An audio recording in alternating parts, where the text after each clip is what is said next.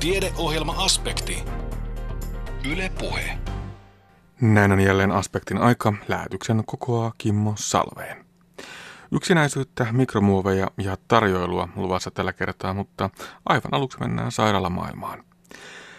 Kuopion yliopistollisessa sairaalassa on nimittäin menossa odotettu sairaalaklovnien vierailu. Tapaamme seuraavassa sairaalaklovnit Kerttu Lepän eli Karolina Turkan sekä klovni Kukkaputki Hetkisen eli Sirpa Taivainen Ilmolan ja Pilkkukoiran. Moi Niko, Kukkaputki Hetkinen olen minä. Taas me nähdään mukavaa. Kerttu Leppä on mun nimi. Ja täällä on mun pilkkukoira. Tiedätkö sä näitä koiria? Joo, ei hauku. Ei hauku. Se on oikein kiltti koira. Mutta arvaa mitä? Se joskus kakkaa. Sillä kato vaikka. Eikä. Täältä tulee Nikon lempparihommat, eli kuplat alkavat lentelemään. Entäs löydätkö sä Niko sieltä niitä vinkukuplia? Mä- Sä viimeksi löysit vaikka kuinka monta. No se vingahti. Oho. Niko taitaa tykätä katsella noita kuplia. Hän ei millään raaskin niitä kuule rikkoa. Kun meillä tulee mukava ihan hetki. Tai sellainen, ei se välttämättä tarvitse olla, voi se olla hyvin surullinenkin hetki. Mutta mä jaan jotain Sirpan ja pienen potilaan ja vaikka potilaan vanhemman kanssa. Ja siitä tulee siis joku sellainen muisto meille yhdessä, niin se on, niin kuin, se on tärkeää ihan meille jokaiselle. Koska se on ollut sellainen keskittymisen ja yhteinen, jossa on tunnettu joku vahva tunne tai ehkä keksitty joku. Niin, No, hauska tai Kyllä, hyvä yhteisöllisyys ja sitten missä tullaan läsnäoloon. Joo. Että välttämättä kloonien ei tarvi olla niin aina huippuhauskoja tai mitä tämmöistä. Se läsnäolo riittää, koska sitäkin on aika vähän täällä sairaalassa. Koska henkilökunnalla on kiire ja di, niin me, me myös paikataan sitä, että me ollaan vaan läsnä sille lapselle. Taikka tjada, Himalaja pode, Himalaja pode. Hylämäärä nykypäli häde, nykypäli häde, häde, häde, Hikkamökötäti rankan pikili, hönkän paketti, rankan pikili, hönkän paketti, kommulla paketti. Tämä oli jotain sellaista kieltä, että mä en ymmärtänyt lainkaan. Etkö ymmärrä, se on kloonien oma hymni? Eikö sä, et sä ymmärrä, me, Ymmärsitkö sä Niko? sä et ymmärrä omaa kieltäsi? En mä ymmärtänyt mitään. Ymmärsitkö sä? Joo, ymmärsin täysin. Se oli tosi kauniit sanat. Niko ymmärsi joka sana. Okei. Niin, Näin sairaalaklounit Karolina Turkka ja Sirpa Taivainen Ilmola Kuopion yliopistollisessa sairaalassa. Sairaalaklounitoimintaa on tällä hetkellä kaikissa yliopistollisissa sairaaloissa. Klounit kiertävät lastenosastoilla viihdyttäen ja ilahduttaen pieniä potilaita ja heidän perheitään. Klounitohtorit saavat lapset hetkeksi unohtamaan sairautensa ja antavat luvan hyvälle mielelle, vapauttavalle naurulle ja hulluttelulle keskellä sairaalan arkipäivää. Mutta mennään vielä takaisin Kuopion yliopistolliseen sairaalaan ja hetkeen, jossa klounit Sirpa ja Karoliina valmistautuvat tulevan päivän työhönsä. Täällä on vielä aikamoinen haipakka päällä ja laitetaan pellevarusteita. Minkälainen homma se on hypätä pellehaalariin? Öö, Pelle haalariin ei mitään, tota, se on aika helppo homma, kun on tämmöiset isot haalarit. Ei vaan, tota, se mikä tässä on tosi mukavaa meillä, niin meillä on yhdeksästä kymmenen aikaa valmistautua.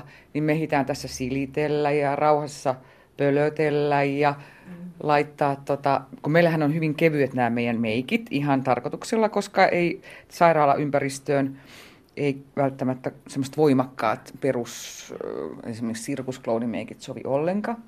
Niin meillä on tässä aina hyvää aikaa, tota, kun meillä on tunti, niin niin, mutta jostain syystä aina tulee kyllä kiire, kun me ollaan kovin pölöttämään. Niin. Me hirveästi pölötetään. Kyllä me vähän tätä silitellään ja selitellään tässä kyllä Joo.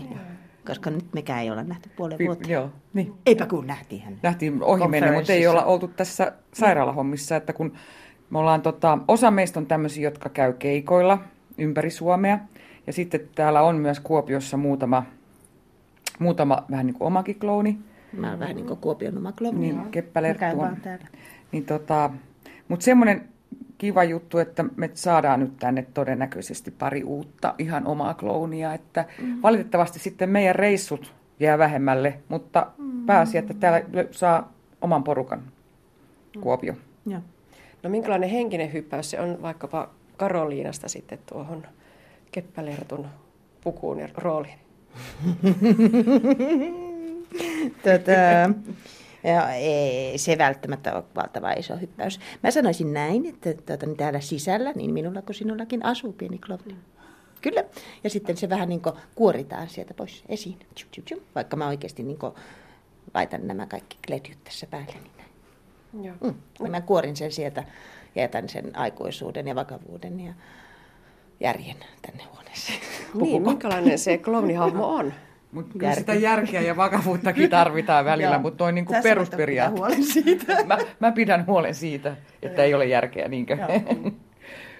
no minkälainen päivä tänään on tiedossa? Mä ulkoilutan tätä mun koiraa. Tämä on nimeltään Pilkku. Mm-hmm. Ja tämä on Alamaan äh, pilkkuterrieri. Mm-hmm. Näyttää vähän leppäkertulta, mutta on siis oikeasti koira. Se on koira, joo. Se ei kyllä hauku, mutta tämä on hyvä. Tämä ei myöskään allergisoi. Oletko allerginen koira? En. Pelkääkö se koiria? En. Hyvä, hyvä. Jostain syystä se ei kyllä haukukaan. Joo, Tuo. se on hyvä tapainen. Joo. Joo, me ulkoilutetaan tätä ympäri sairaalaa. Joo. Joo, ja sitten tota, että kysyit, että minkälainen päivä on tulossa. Me ei ihan vielä tiedetä, mutta että osastothan me tiedetään, mihin niin. ollaan menossa. Että välillä on paljon paljon lapsia, välillä vähemmän lapsia, mutta että ne on aina sitten me, me tavallaan me etukäteen ei tiedetä, että niin kuin siis lapsien määrää ja näin. Että me saadaan ne, aina kun mennään osastolle, me saadaan sitten tietää lasten iät ja, ja, ja nimet ja tämmöiset tiedot. Joo. No mitä siellä osastolla tapahtuu? Mitä te teette? Improvisoidaan kyllä. Se on iso, iso osa meidän työtä, improvisointi. Ja tota, sitten meillä on myös tämmöisiä niin sanottuja rutiineja, että me tehdään taikatemppuja ja ja taikatemppuja. Niin. Ja, ja Sirpalla on... ja mulla on sellainen kyllä kaksin kesken. Meillä on sellainen jutska, että, että kun Sirpa on taitava tuon ukuleleen soittelussa. Todella taitava. Joo, ja sitten tota, niin mä naputan. Mulla on steppikengät, mä niin. naputan niille. Meillä on semmoinen yhteis, että, että vaikka me aika paljon improvisoidaan, niin se juttu on se, mitä me tota, niin ollaan, ollaan me joskus kenties harjoiteltukin. Joo, ja sitten no, se on eri, sun spesiaalialue, se on se steppi, ja sitten joillakin on jotain omia spesiaalialueita, mutta noin sitten on perus taikatemppuja, niin kuin taisin äsken sanoakin, ja sitten, ja sitten tota, just lauluja on jotain, mitä ö, osataan jo, valmiita mm. lauluja, mutta sitten me improvisoidaan nykyään paljon lauluja. Ja, ja sitten semmoista y, y, yleistä hölöpölöä ja hölmöilyä, eli tätä improvisointia. Mm. Ja sitten jokainen lapsi ja jokainen huone on niin kuin erilainen, että me katsotaan vähän sen mukaan, että kuinka isosti tai pienesti me tehdään. Ja sitten jos, joskus kun on isompia, isompiakin lapsia, niin sitten saatetaan ihan niin kuin se pudottaa. Ja että me vaan jutellaan ja kysellään, kysellään ihan niin kuin, että tämmöistä niin kuin ikään kuin normaalisti, että me ei niin kuin kausta ruveta vääntää sit sitä niin, vääntää. Väkisin ei, ei kannata. Niin. No miten teihin suhtaudutaan sillä osastolla? Miten lapset suhtautuvat, miten aikuiset suhtautuvat? Oi, sehän vaihtelee ihan joka kerta, koko ajan. Pää. Koska saattaa olla myös aikuisia, jotka vähän vierastaa sitä. Saattaa olla tilanteita, jotka, jotka tota, niin, ä, aikuiset heti ajattelee, että nyt meillä on tässä tällainen tilanne, että tämä klovni ei kyllä taida sopia tähän. Mutta jokainen, siis jokaisella on oikeus myös tähän ajatukseensa. Mutta sitten se saattaakin olla, että klovni voi tulla niin eri energialla, että se kuitenkin, se klovni, se sopii ihan joka tilanteeseen. No su- suurimman osa kyllä, mutta että välillä on ja, sit, ja se on just se, että kun se on ainoa asia, mitä, mistä lapsi saa päättää sairaalassa, että haluaako se nähdä klooneja tai ei. Mistään muustahan se oikeastaan kamalasti saa päättää. Niin sitä, sitä sitten kunnioitetaan. Ja sitten saattaa olla niin, että, että jos on uusi lapsi, niin se ensimmäisellä kerralla vähän vierastaa. Se, sitten jos hän on pidempiaikainen potilas, niin sitten se me noin suurimmalta osalta saadaan kyllä kehiteltyä semmoinen suhde, että sitten se onkin jo seuraava kerralla ihan toista, että hän sitten on ehtinyt jo miettiä ja tutustua meidän esimerkiksi korttiin, missä on meidän kuvat ja näin, tietää ketä me ollaan.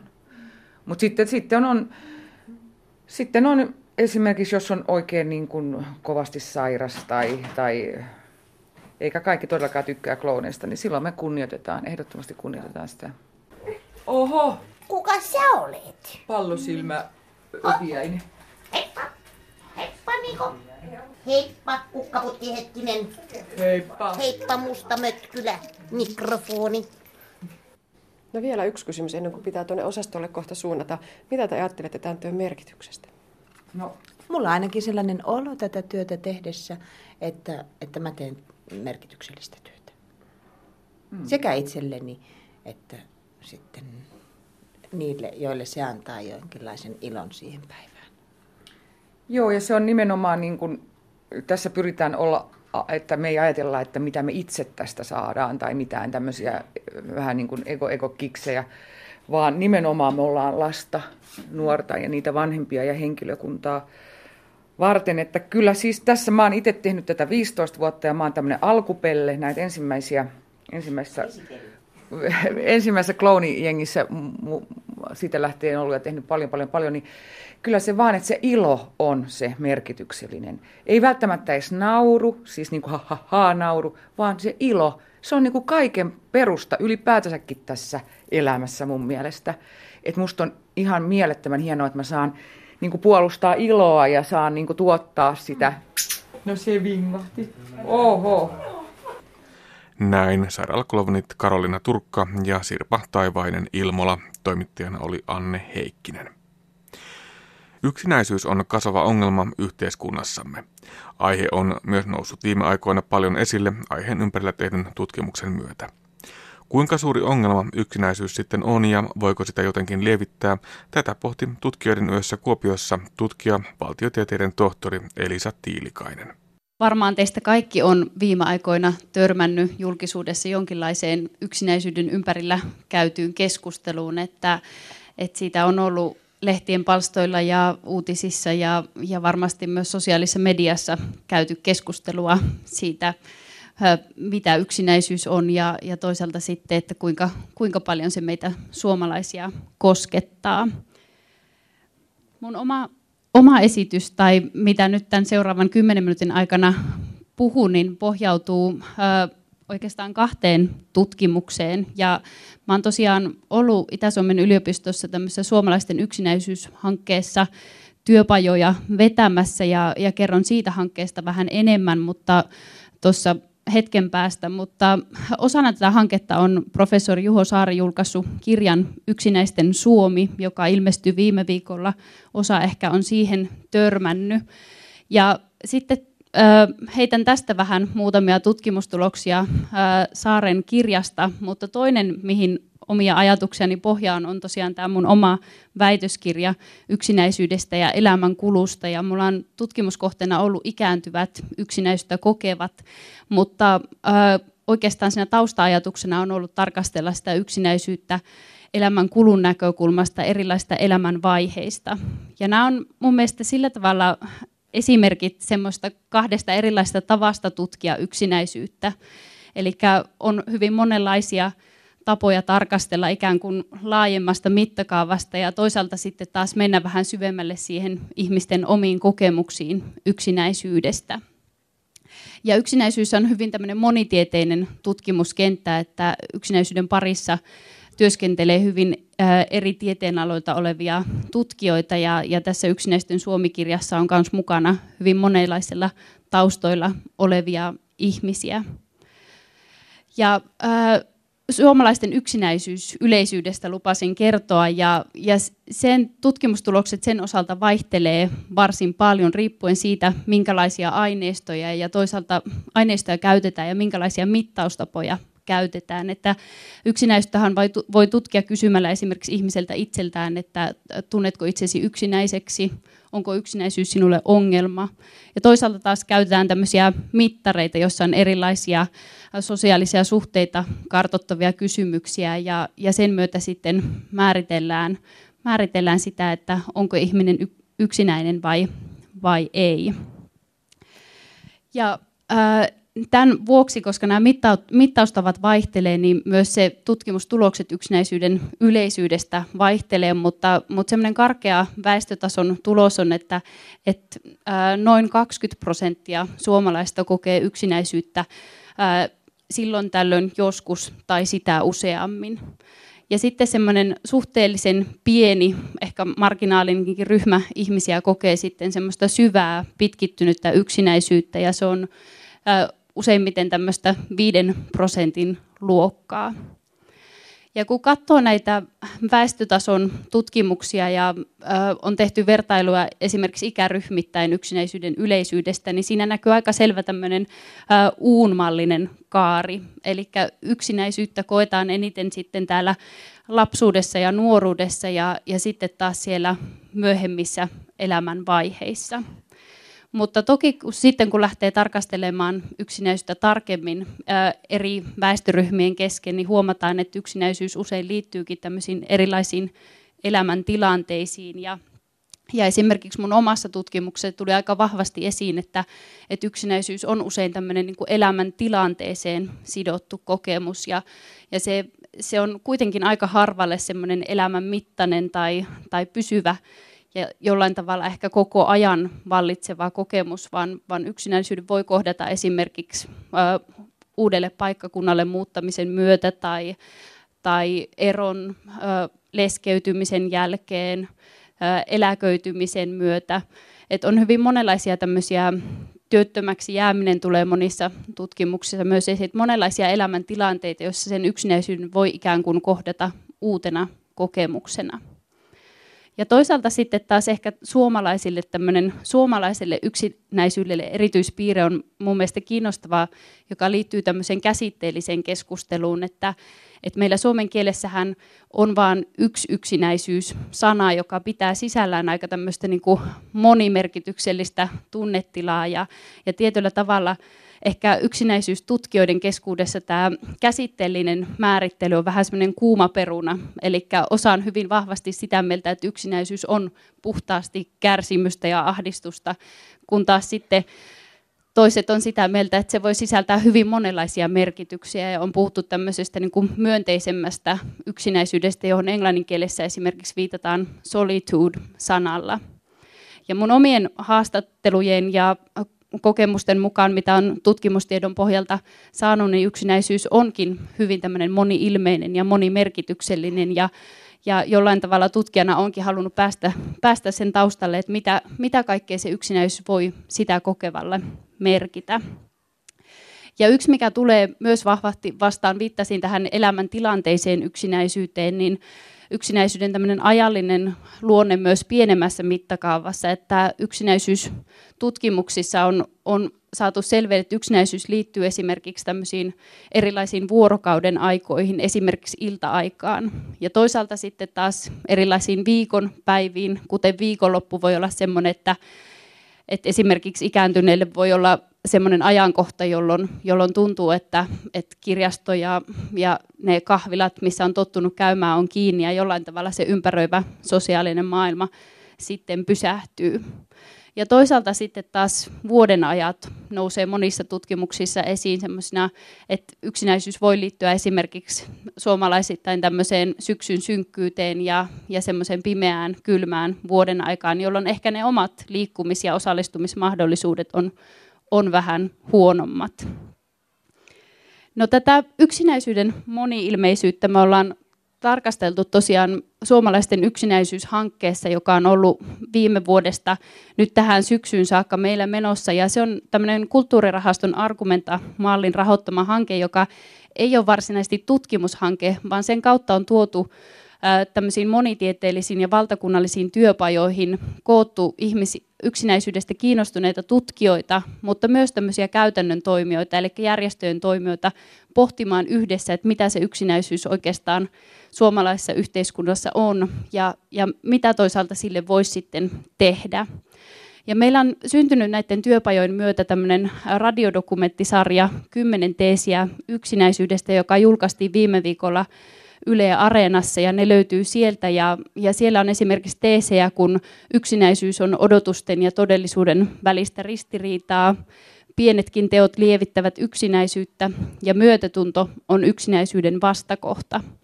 Ja kannattaa käydä ehdottomasti tutustumaan näihin teeseihin, koska niissä eri tieteenalojen tutkijat pohtii yksinäisyyttä omista näkökulmistaan käsin. Ja, ja kun me ollaan näin monimutkaisen ja moniulotteisen ilmiön äärellä, niin voidaan todeta, että ei ole oikeastaan semmoista konsensusta tai tämä ei ole mikään yksi yksiselitteinen julkitulo tutkijoilta, vaan, vaan ne tarjoaa erilaisia välähdyksiä yksinäisyyteen ilmiönä ja toisaalta sitten taas myös sen tutkimiseen. Ihan viimeiseksi oikeastaan vähän tähän, mitä Timokin tuossa nosti esiin, että, että kun puhutaan lasten liikkumisesta, niin siihen vaikuttaa monet eri asiat ja, ja samalla tavalla yksinäisyys on tämmöinen hyvin moninapainen ilmiö ja moninapainen kokemus. Ja, ja aika usein taivutaan ajattelemaan sitä, että jollain tavalla se on yksilön oma asia ja yksilön omista ehkä tahdoista ja halusta ja, ja mielenmaisemasta kiinni, mutta, mutta todellisuudessa etenkin yhteiskuntatieteilijänä me tiedetään ja on tärkeää myös huomata se, että ihminen on, on tämmöinen niin kuin hyvin monenlaisiin sosiaalisiin suhteisiin kiinnittynyt olento. Ja, ja silloin myös meidän yksinäisyyteen liittyy hyvin monenlaiset erilaiset sosiaaliset suhteet ja kontekstit. Ja, ja on, on tärkeää myös jollain tavalla pysähtyä sen äärelle pohtimaan, että, että mitä se yksilön yksinäisyys oikeastaan tarkoittaa, että etenkin mun haastateltavat moni kuvaa, että, että yksinäisyys voi olla myös semmoinen äh, yhteiskunnallisen arvottomuuden kokemus ja, ja mun mielestä se osaltaan selittää myös sitä, että, että minkä takia yksinäistä koetaan ehkä eniten sellaisissa väestöryhmissä, jossa ne osallistumisen mahdollisuudet on heikommat kuin muilla. Ja jotenkin toivoisi, että tämä yksinäisyyden moninapaisuus tulisi tulisi vahvemmin esiin myös tässä yksinäisyyden ympärillä käydyssä keskustelussa. Ja, ja se on toki onneksi tullut myös esimerkiksi yksinäisten Suomikirjan myötä, että yksinäisyydessä ei ole kyse vain ihmisistä itsestään ja, ja ehkä niistä läheisimmistä ihmissuhteista, vaan myös niistä tavoista ja asioista, joilla hän kiinnittyy muihin ihmisiin ja, ja toisaalta sitten jää, jää taas kiinnittymättä siihen laajempaan yhte, yhteiskunnalliseen kontekstiin. Edellä kuultu puheenvuoro on taltioitu tutkijoiden yön tapahtumasta Kuopiosta syyskuun lopulta. Äänessä edellä oli yksinäisyyttä Itä-Suomen yliopistossa tutkinut tutkija, valtiotieteiden tohtori Elisa Tiilikainen. Seuraavaksi asiaa mikromuoveista, joista on puhuttu viime aikoina paljon, on esimerkiksi havaittu, että kallavedestä löytyy poikkeuksellisen paljon mikromuoviksi kutsuttua alle 5 mm kokoista muoviroskaa. Maailman meriltä muoveista on kuultu huolestuttavia uutisia jo pidemmän aikaa, mutta järvien mikromuovipitoisuuksista tai niiden esiintymistä on vielä niukasti tutkimustietoa.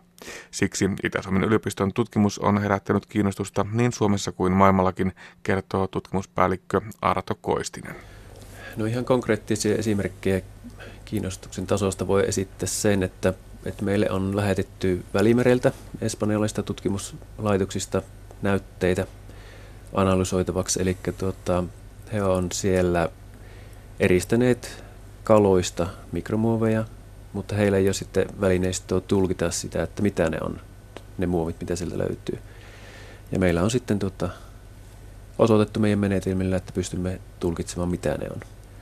Toisaalta sitten tuolta Etelä-Suomen muista tutkimusyksiköistä yliopistoista on oltu yhteyksistä, voitaisiko ruveta kehittämään yhteisiä projekteja että tämä liittyy esimerkiksi tuota, tämmöiseen ilmastonmuutoksiin ja tuota, järvien sedimentaation yhteydessä voitaisiin tutkia samalla, että miten mikromuoveja kulkeutuu sitten järvissä.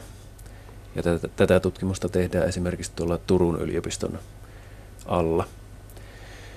Samaten Helsingin yliopistosta on oltu yhteyksissä, josko, josko tota Lahden seudun järvien kuntoa voitaisiin sitten korreloida sitten mikromuovien kulkeutumiseen ja kertymiseen. Ja sitä kautta kontakteja on tullut. Ja myös ihan tavalliset kansalaiset niin sanotusti on ottanut yhteyttä ja laittanut sähköpostia, että ottiko tietoisia, että Kuopiossa tapahtui tämmöistä ja tämmöistä vajaa kymmenen vuotta sitten. Ja varmasti nämä muovipäästöt silloin ovat jauhautuneet pienemmäksi ja pienemmäksi, että ihan näkyy sekä tutkimusrintamalla, mutta myös ihan kansalaisten hermolla olevan tämä, tämä asia. Joo, tuolta maailmalta on kantautunut huolestuneita uutisia jo pidemmän aikaa merten mikromuovipitoisuuksista, mutta nyt sitten puhutaan järvistä, sisävesistä. Miten uusi ajatus se on, että myös täältä sitä mikromuovia harmillisesti ja aika runsaastikin löytyy? Järvien mikromuovipitoisuuksia tai niiden esiintymistä ei ole laajasti tutkittu vielä toistaiseksi. Et Amerikan suurilla järvillä on tutkittu ja nyt tässä Lanzaroten kansainvälisessä kongressissa saatiin kuulla, että Sveitsissä oli tehty vähän kattavampi selvitys Sveitsin järvien osalta. Mutta suurin, suurin mielenkiinto tähän mennessä on koskettanut nimenomaan merien muovi, muovikertymiä. Ja suurin, suurin huolen aihe sillä toistaiseksi on ollut isossa mittakaavassa nämä suuret jätteet. Et puhutaan näistä suurista valtamerten sumpuista, mihinkä kertyy suuria jätelauttoja – mutta ollaan sitten havahduttu pikkuhiljaa, että ne pienet partikkelit ehkä aiheuttavat sitten hankalampia ympäristövaikutuksia, ekologisia vaikutuksia, ja niihin ollaan sitten keskitytty tässä viime, viime aikoina.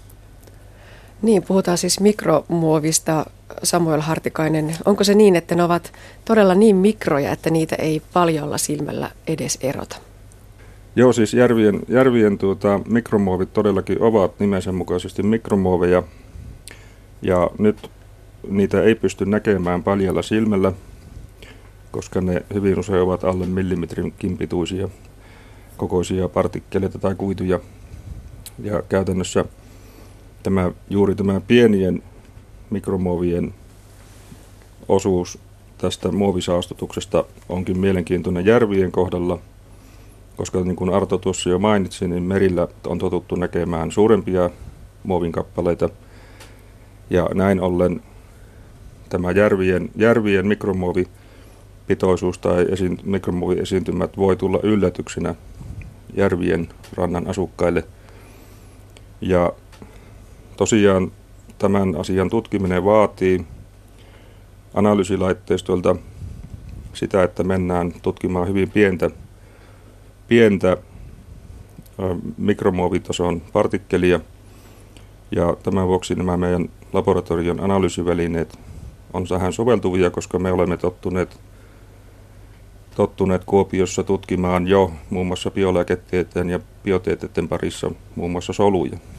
Ja tämä on se syy, minkä takia mikromuovi ja jopa ehkä toivottavasti jatkossa myös nanopartikkelit pystytään entistä paremmin identifioimaan ja tunnistamaan näillä meidän käytössä olevilla menetelmillä. Eli voiko periaatteessa se vesi näyttää aivan puhtaalta ja kirkkaalta, mutta silti sisältää suuriakin määriä mikromuovia? Kyllä, sitä, se on täysin mahdollista, koska tuota, meillähän on, on, ei ole niin aina täysin kirkkaat vedet, että sieltä nyt jotakin värillistä muovipartikkelia heti edes huomaisi. Ja käytännössä tutkimusta on tehty niin vähän, että tällä hetkellä suuri kysymys on, että missä, missä päin järveä ja miten nämä partikkelit liikkuvat järviekosysteemissä. Että siinä mielessä, jos katsotaan suomalaista järveä, se on kemialtaan ja, ja, ja ekosysteemiltään jo täysin erilainen kuin esimerkiksi Itämeri tai valtameret. Ja sen takia tutkimusmenetelmissä on ehkä myös otettava huomioon tämä järvien kemian vaikutus näiden mikromuovien kulkeutumiseen. Hyvin merkittävä ero järvialtaissa ja joissa sisävesistöissä on tämä humuspitoisuus tai savisuus, joka sitten taas ei välttämättä ole se tekijä tuolla Itämeressä tai Valtamerissä. No mutta palataan sinne peruskysymyksen äärelle, että mitä se mikromuovi on. Mistä Arto Koistinen mikromuovi päätyy vesistöihin? Mitä, mitä aineesta se on? No jos ihan materiaalitaustalta puhutaan, niin suurin osa mikromuovista on polyeteeniä. Et siitä on todisteita meillä ja sitten myös maailmalla. Ja polyeteeni on hyvin, hyvin, hyvin käytetty materiaalipakkaus materiaaleina ja, ja tota, ihan kulutuksen tarvikkeina. Eli kyllä varmaan voitaisiin sanoa, että se yhteiskunnan kuluttaminen ihmisten kulutus on se suurin päästölähde näin, näin totta kai isossa mittakaavassa. Ja joku tämmöinen ehkä kärjistettykin tilasto oli tässä jossakin lehdessä, et, missä osoitettiin, että 50 prosenttia kaikesta muovista päätyy kaatopaikalle tällä hetkellä. 5 prosenttia muovista kierrätetään ja 45 prosenttia päätyy meriin tällä hetkellä. Ja sitähän me tässä tietysti tutkitaan, että mistä, mistä tuota, tämä vesistöjen altistus sitten saa alkunsa. Että kaatopaikalle, jos kertyy suurin osa, niin siellä, siellä murskataan, painetaan pienemmäksi ja pienemmäksi ja ne jauhautuu jos ihan mekaanisesti siellä kaatopaikoilla tällä hetkellä. Sen jälkeen ne huuhtoutuu sadevesien mukana sitten ympäristöön ja sitä kautta sitten aina, aina vesistöihin saakka. Toisaalta ilmakulkeutuminen on suuri, sanotaanko, kuljetusta aiheuttava mekanismi.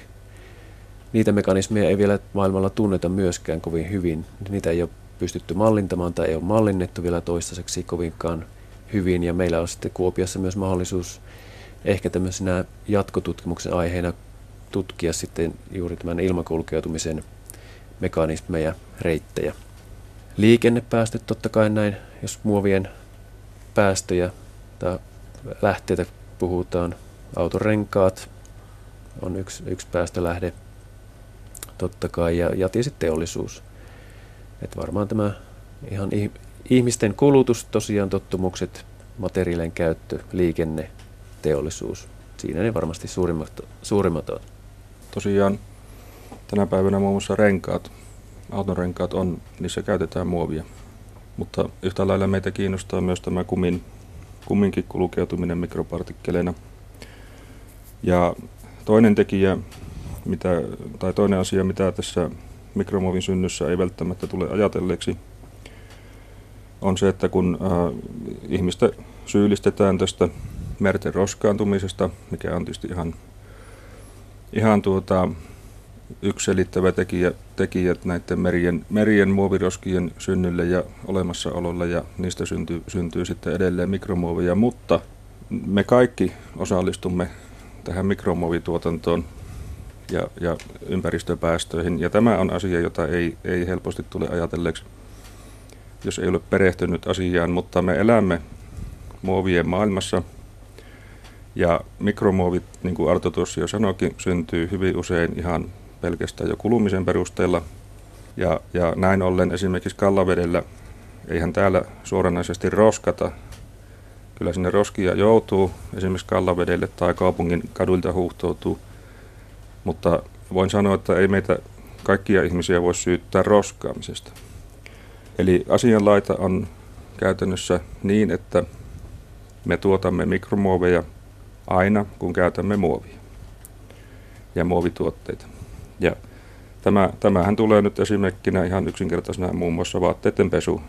Me lähetämme jätevesiverkostoon joka pesukerralla tietyn määrän kuituja ja partikkeleita. Tai kun kulutamme kengenpohjia tai autorenkaita, synnytämme muovia. Ja tämä muovi sitten päätyy ympäristöön ja ne kulkeutumismekanismit voi tosiaan olla, olla tuota, hulevesi, jätevesi, mutta nyt viime aikoina on huomattu, että esimerkiksi tästä Kallaveden jäästäkin löytyi yllättävän paljon muovia. Miten se sinne jäähän on joutunut? Herätti meilläkin paljon kysymyksiä, mutta tuolla Lansarotten kansainvälisessä mikromuovikokouksessa arktisten alueiden jäätutkijat toivat esille huomattavasti suurempia pitoisuuksia arktisen alueen jäästä. Ja sen takia tulemme jatkossa myös perehtymään tähän ilmakulkeutumisen mekanismeihin, joita voidaan täällä Suomen syrjäisillä seuduilla hyvinkin toteuttaa. Muun muassa näyttöistämällä jäätä riittävän kaukana asutuksesta ja ihmisen toiminnasta.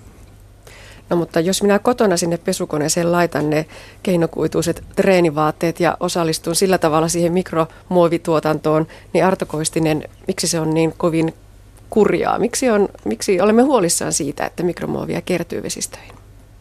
No, mikromuovien vaikutusmekanismeja ei vielä toistaiseksi tunneta kovin hyvin. Et tässä vaiheessa ollaan, ollaan tutkimuksessakin menossa menossa siinä vaiheessa, että tiedetään muun muassa eliöiden käyttävän niitä ravinteina tai ravinnon korvikkeina, mutta sitten niitä vaikutusmekanismeja ei tunneta vielä, vielä kovinkaan syvällisesti. On ollut tutkimuksia, jotka osoittavat, että tietyt muovit käyttäytyvät hormonin tavoin, muun muassa linnuissa, jolloin sitten näiden lintujen lisääntymiskyvykkyys on sitten heikentynyt merkittävästi, koska, koska tota, hormonituotanto on sitten näillä linnuilla heikentynyt.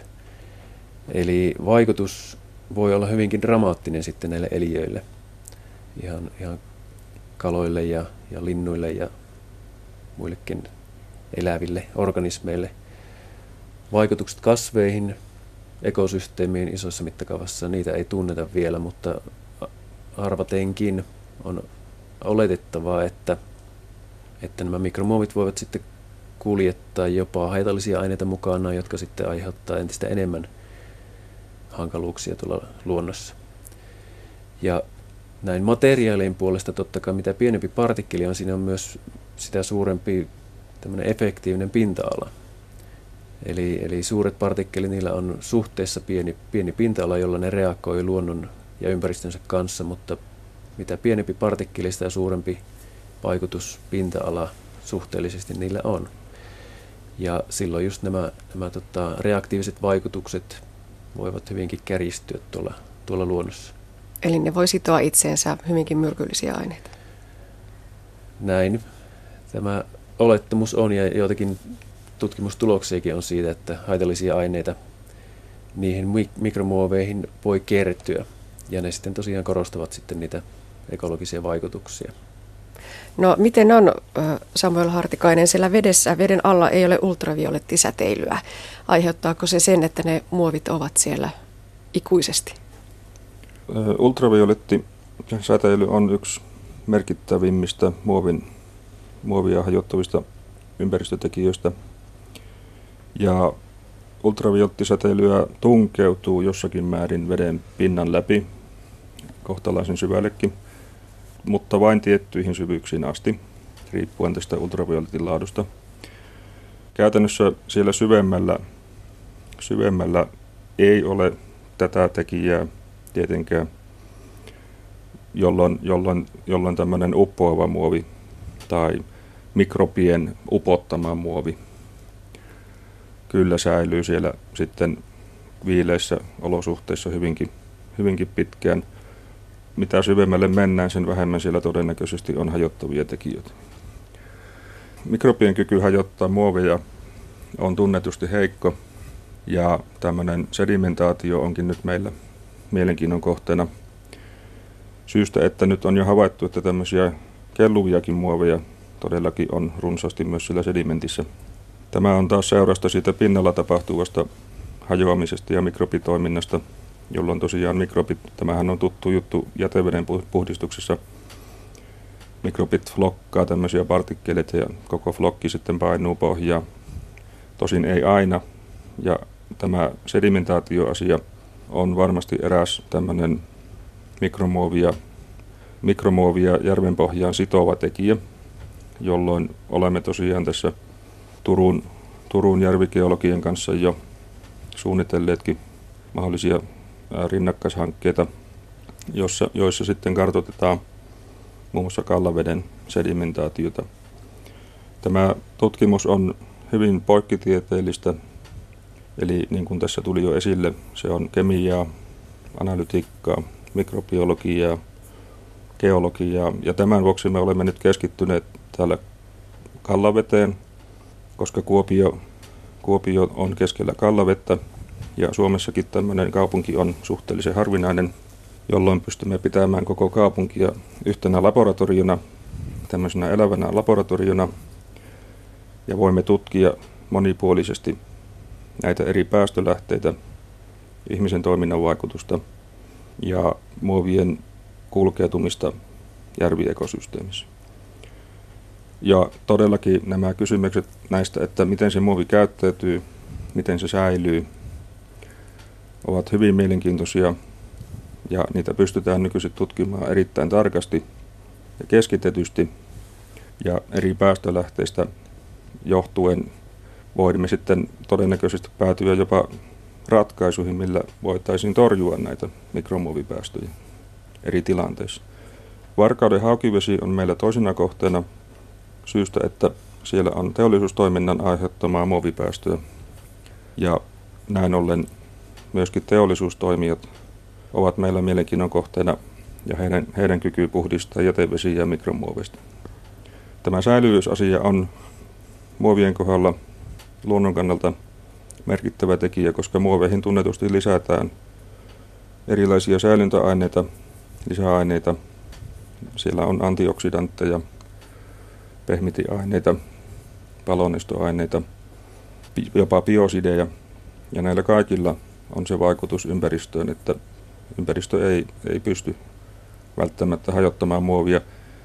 Tosin meidän tutkimuksissa pyritään myöskin selvittämään sitä, että kuinka tämä muovin hajoaminen pienemmäksi ja pienemmäksi partikkeliksi muuttaa tätä muovin kemiaa.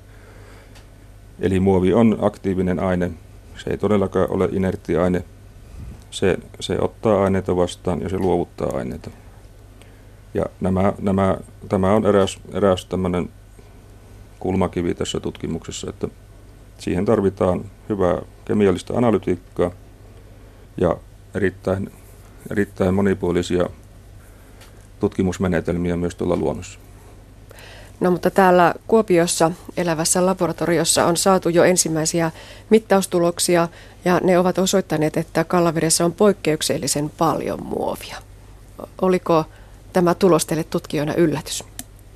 Kyllä se jonkin sortin yllätys oli.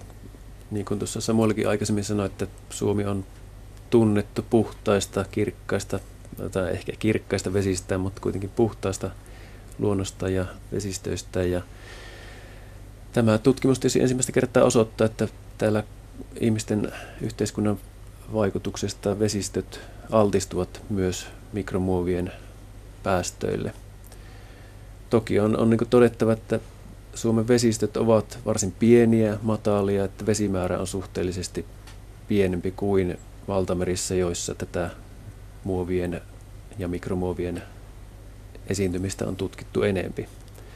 Ja siinä mielessä on tietysti ihan ymmärrettävää, koska länsimainen kulttuuri tosiaan aiheuttaa paljon tätä kulutusta ja sitä kautta myös päästöjä ympäristöön, että, että siinä mielessä on ihan ymmärrettävää, että tämmöisessä kaupunkiympäristön lähellä olevissa vesistöissä löytyy sitten päästöjä tai jäänteitä tästä meidän kulutuksesta.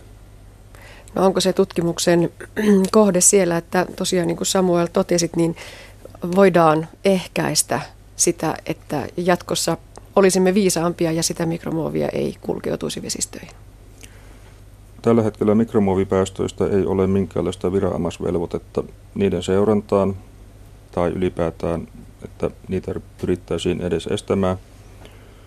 On toki järkeen käypää yrittää estää luonnon saastumista, mutta erityisesti Erityisesti tämä raja muovin, muovijätteen ja mikromuovin välillä on mielenkiintoinen tutkijan kannalta, koska mikromuoville ei todellakaan ole minkäänlaisia sääntöjä tai määräyksiä tai viranomaisvelvoitteita. Voi olla, että on tulossa jatkossa, koska kyllä tätä aihetta on nyt tutkittu. Ja käytännössä, käytännössä tämä on aina myös, koska kyseessä on ympäristö, ympäristötutkimus ja ympäristöön kohdistuva asia, se on myös ympäristöterveysasia. Ja sitä kautta meillä on tavoitteena totta kai saada mahdollisimman hyvää kokonaiskuvaa saastutuksesta tai kuormituksesta. Puhutaan mieluummin mikromuovikuormituksesta, koska nämä päästölähteet on merkittävässä asemassa, että voidaanko jotakin tehdä tälle asialle. Tämä järvissä havaittu mikromuovikuormitus ja mikromuovien pitoisuus tällä hetkellä Kallavedessä tutkittuna on ollut todellakin yllättävän korkea ja kirjallisuuskatsauksestakin katsottuna niin ylittää pitoisuuksiltaan monia maailmalta raportoituja tutkimustuloksia. Tosiaan maailmalta on kaksi tai kolme, vain kaksi tai kolme järvistä tehtyä tutkimustulosta, joita voidaan käyttää tämän tutkimuksen referenssinä. Ja merialueelta on sitäkin enemmän, mutta kuten tuossa aikaisemmin jo totesin, niin tämä järvien ekosysteemi ja kemia on luonteeltaan hyvin erilainen. Ja merkittävä ero valtameritutkimukseen on se, että me puhumme juomavedestä. Ja kallavettä, siinä missä muitakin pintavesiä Suomessakin ja muualla maailmassa, käytetään hyvin paljon juomaveteen. Ja tämä mikromuovitutkimus ja nämä yllättävät tulokset mikromuovipitoisuuksista ovat siinä mielessä tärkeässä asemassa myös maailman juomaveden tutkimuksen kannalta.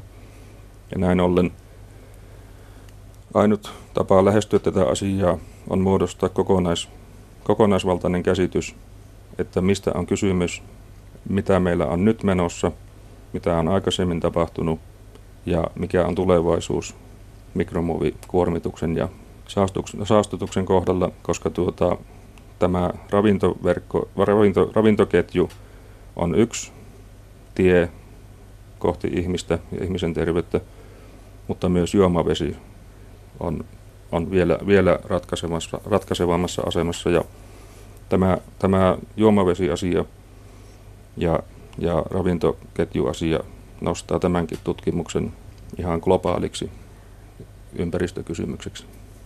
Meillä Suomessa oman lisänsä tähän järvien ekosysteemiin tuo se, että meillä on vuoden ajat ja järvi on pitkään jääkannen alla. Arto Koistinen, mitä se merkitsee mikromuovien kertymisen kannalta? No vuoden aikojen vaihtelu ja jääkansi tuolla järvissä on, on moneltakin kannalta mielenkiintoinen ilmiö. Et me voidaan toisaalta tutkia näiden mikromuovien hajoamismekanismeja vähän eri tavalla kuin sitten tuolla lämpimissä maissa. Että tämmöiset arktiset olosuhteet antaa tietysti oman, oman lisäänsä niiden muovien käyttäytymiselle ja hajoamismekanismeille. Se voi toisaalta myös nopeuttaa sitä hajoamista sitten ihan mekaanisessa mielessä. Toinen vaihtoehto tai näkökulma on tietysti se, että, että jää on tosiaan yksi kertymäpaikka näille mikromuoveille. Eli usean kuukauden aikana ilma, ilman kulkeutumisen kautta siihen jäähän kerettyy talven aikana kulkeutuvia mikromuovia, toisaalta siihen jäätyy kelluvia partikkeleita, jolloin me saadaan aika kattava otos siitä jäästä, mitä, minkälainen altistus sitten on. Eli, eli se on hyvä tutkimuskohde ja, ja erikoisuus sitten maailman mittakaavassa tutkia näitä jäitä. Ja kuten Samuel tuossa mainitsi, että arktisilla jääalueilla merissä on tutkittu valtavia pitoisuuksia mikromuoveja. Ja siellä se ei ole ainakaan peräisin ihmisten kulutuksesta, että ei ole suurta kaupunkiympäristöä siinä likellä, vaan suurin osa on varmasti sitten ilmakulkeutumisen kautta, mikä on sitten tosiaan globaalisti aika, aika merkittävä havainto ja, ja tutkimuksen kohde. Nämä Kallaveden jäästä saadut mikromuovitulokset, pitoisuudet myöskin sieltä vedestä ja sedimentistä, mutta erityisesti tämä jää on tutkimuksen kannalta hyvinkin mielenkiintoinen, koska tämä osoittaa meille selvästi järvivesiin, sisävesistöihin kohdistuvaa mikromuovikuormitusta. Hyvin usein mikromuovitutkimuksen ongelmana on, että mikromuovit yksinkertaisesti katoavat näkyvistä jätevesiputken, hulevesiputken päissä. Eli, eli kun siirrytään sinne järvi- tai merialueelle, erityisesti merialueille, jotka ovat hyvin suuria altaita järveen verrattuna, mikromuovipartikkeleita tai kuituja ei enää tahdo löytyä yllättäen. Tiedetään, että siellä on suuria määriä, mutta tutkimus on huomattavasti vaikeampaa. Ja tämä jääkannen tutkiminen Kallevedessä – on nyt osoittanut meille, että järvissä todellakin on tämä mikromuovikuormitus. Se on varastoituneena, arkistoituneena jäähän, josta sitä voidaan helposti näytteistää ilman kontaminaatioita. Mikromuovitutkimuksessa on aina otettava huomioon kontaminaatioiden mahdollisuus. Tutkijat itsekin tuottavat mikromuovia jopa laboratoriossa koska me pidämme yllämme keinokuituisia vaatteita. Ja tämä on tietysti myös otettava huomioon kentällä työskennellessä, mutta jää on siitä kiitollinen, että kun me sahaamme vaikka 100 kiloa jäätä ja puhdistamme sen pinnan, se sisällä oleva sula, sulamisen jälkeen esille tuleva mikromuovipitoisuus, mikromuovi, mikromuovit ja kuidut ovat, ovat siellä jäässä. Tämä jäinen arkisto vahvisti meidän käsitystämme todellakin kallaveteen kohdistuvasta mikromuovikuormituksesta. Ja tätä työkalua, minkä talvi meille tarjoaa lumen ja jään muodossa, tullaan käyttämään jatkossakin, jolloin pyritään selvittämään, mikä on niin sanotusti vedestä tuleva osuus ja mikä on kaukokulkeutumana tuleva osuus. Ja jos pystymme Suomen syrjäisillä järvillä osoittamaan, että siellä on mikromuoveja, mikromuovipartikkeleita, jotakin muoviin liittyvää, ja jos kyseessä on alue, jossa ei ole ihmisen aktiviteettia, tällaisia järviä on paljonkin Suomessa, voidaan jo ruveta olettamaan, että kysymyksessä on kaukokulkeutuma, mikä on sinällään ympäristön kannalta ikävä asia. Onko tämä kaukokulkeuma sitten peräisin epätäydellisistä polttoprosesseista? Emme toistaiseksi ole havainneet, havainneet, että näissä meidän keräämissä muovinäyttöissä olisi merkkejä palaamisesta. Todennäköisemmin kysymyksessä on, on toki mahdollista, että ne on polttoprosesseja, mutta polttoprosessit ovat aina yksittäisiä lähteitä. Kysymyksessä on todellakin todennäköisesti kaukokulkeman ehkä kyseessä ollessa tämä muovin kuluminen, muovin läsnäolo meidän yhteiskunnassa ja sen yksinkertaisesti hajoaminen, pölyäminen ilmaa ja liikkuminen. Onhan tunnetusti esimerkiksi Saharan hiekkaa leviää ilmakehässä, miksi ei sitten pientä mikromuoviakin ja kuitua. Tätä meillä on mahdollisuus tutkia nyt Kallavedellä ottamalla näytteitä eri etäisyyksiltä kaupungista ja menemällä aina tuonne vaikka Lieksan Ilomantsin saloille pienempiin erämaajärviin ja lampiin, jonne on tullut jäätä ja lunta ja hyvin vähän ihmisen toimintaa, jolloin todennäköisesti saadaan jonkunlainen käsitys tästä kaukokulkeutumisesta. Järvien mikromuovitutkimuksesta kertoivat tutkimuspäällikkö Arto Koistinen sekä tutkija Samuel Hartikainen Itä-Suomen yliopistosta. Toimittajana oli Anne Heikkinen. Minkä lajin kilpailusuoritukseen kuuluvat muun muassa seuraavat osakokonaisuudet? Ruoan ja viinin yhdistäminen, viinien arviointi, asiakaspalvelu, sampanepullon avaaminen, punaviinin dekantointi ja päärynän liekitys. Vastaus on nuorten tarjoilijoiden pohjoismainen mestaruuskilpailu.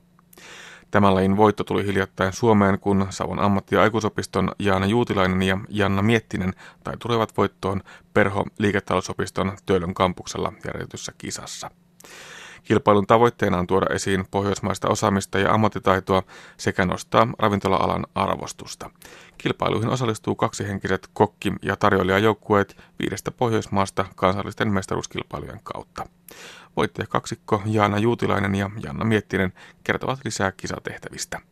No, ensimmäisenä päivänä lähdettiin liikenteeseen teoriatehtävillä. Siellä oli monivalinta kysymyksiä ja sitten myös matikatehtäviä ja tunnistustehtäviä, eli oli pöydällä erilaisia esineitä ja raaka-aineita ja niitä sitten tunnistettiin, että se meni meille aika hyvin, että parhaat pisteet otettiin siitä. Ja sitten oli myös tämmöinen baaritehtävä. Sillä tehtiin kolme erilaista drinkkiä, jokaista kaksi. Ja se meni meille myös, myös aika hyvin. Eli siitäkin saatiin myös parhaat pisteet sinä päivänä. Niin.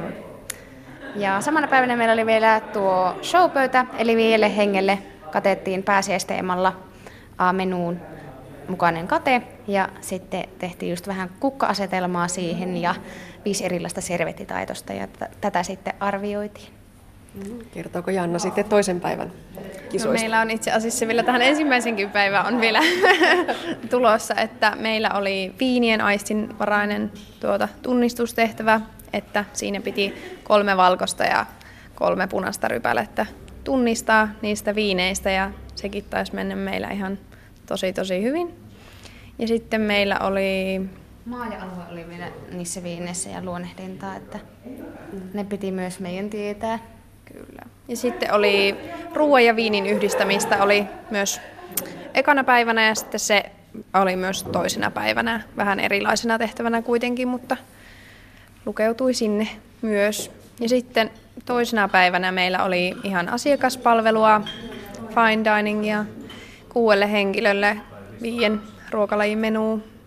Ja siinä sitten siihen sisältyi niin kuin, ää, kuoharin tai oikeastaan champanjan tarjoilu ja avaus. Ja sitten oli punaviinin dekantointi ja juustojen leikkaus ja sitten jälkkärin sen pääkomponentti eli päärynän liekitys vielä. Tarjoilu myös siinä pääruualla sitten. Ja tässä kattamisvaiheessa niin käytiin myös transeeraamassa. Toinen transeeras ananaksen ja toinen sitten merianturan. Mitä se tarkoittaa? Eli pilkottiin ananas palasiksi ja tehtiin sitä kaksi jälkiruoka-annosta ja sitten merianturassa oli kaksi ä, alkuruoka-annosta. Ja näissä oli sitten kaikissa tehtävissä aikarajat vielä. Te kerrotte, että tämä viinien arviointi oli kaikista hankalin, mutta eikö myöskin nämä asiakkaan edessä tehtävät käsityöt, niin kuin juuri se pilkkominen, annosteleminen, liekitys, eikö nekin ole aika jännittäviä? Onhan ne jännittäviä, mutta niitä on tullut harjoiteltua aika paljon, niin sitten se tavallaan ei enää edes jännitä niin paljon, kun luottaa siihen, mitä tekee ja tietää, mitä tekee. Niin sitten on vaan, että minä pystyn tähän ja menee sitten sille, että No mikä tässä oli kaikista parasta? Jos haastavinta oli se viinit, niin mikä oli parasta?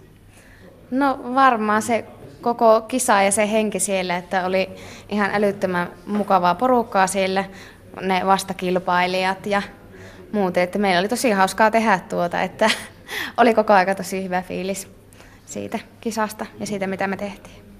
Tuliko mitään yllätyksiä, sellaisia, mitä ette olleet harjoitelleet?